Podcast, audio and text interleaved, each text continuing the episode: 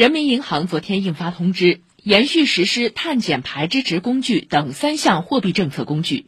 一是碳减排支持工具延续实施至明年末，将部分地方法人金融机构和外资金融机构纳入碳减排支持工具的金融机构范围。二是支持煤炭清洁高效利用专项再贷款延续实施至今年末。今年继续并行实施碳减排支持工具和支持煤炭清洁高效利用专项再贷款。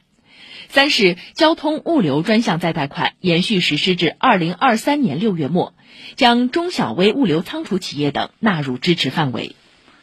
近期有人借寒假之机违规举办竞赛活动，